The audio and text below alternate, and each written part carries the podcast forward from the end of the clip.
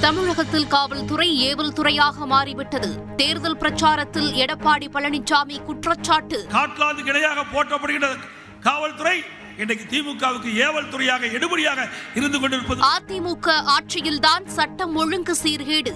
முதலமைச்சர் மு க ஸ்டாலின் இன்று பதிலடி. மோசமான பாதுகாப்பற்ற ஆட்சியை நடத்தினது பழனிசாமி பன்னீர்செல்வம் காமெடி நாடக கம்பெனி.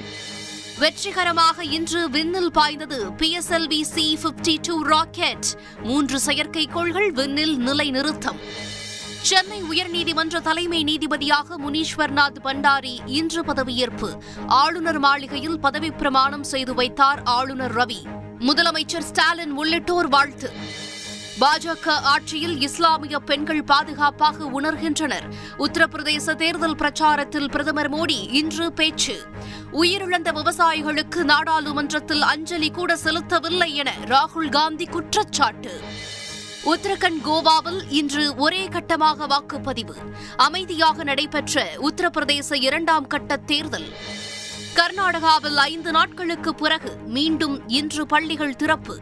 மாண்டியாவில் ஹிஜாப் அணிந்து பள்ளிக்கு வந்த மாணவிக்கு அனுமதி மறுப்பு. ஆசிரியருடன் பெற்றோர் வாக்குவாதம். கர்நாடக சட்டப்பேரவைக்கு கருப்பு பட்டை அணிந்து வந்த காங்கிரஸ் உறுப்பினர்கள். சுரேஷ் ரெய்னா இல்லாமல் சென்னை அணி வெற்றிடத்தை உணரும். ஏலம் எடுக்காதது குறித்து சென்னை அணி நிர்வாகம் இன்று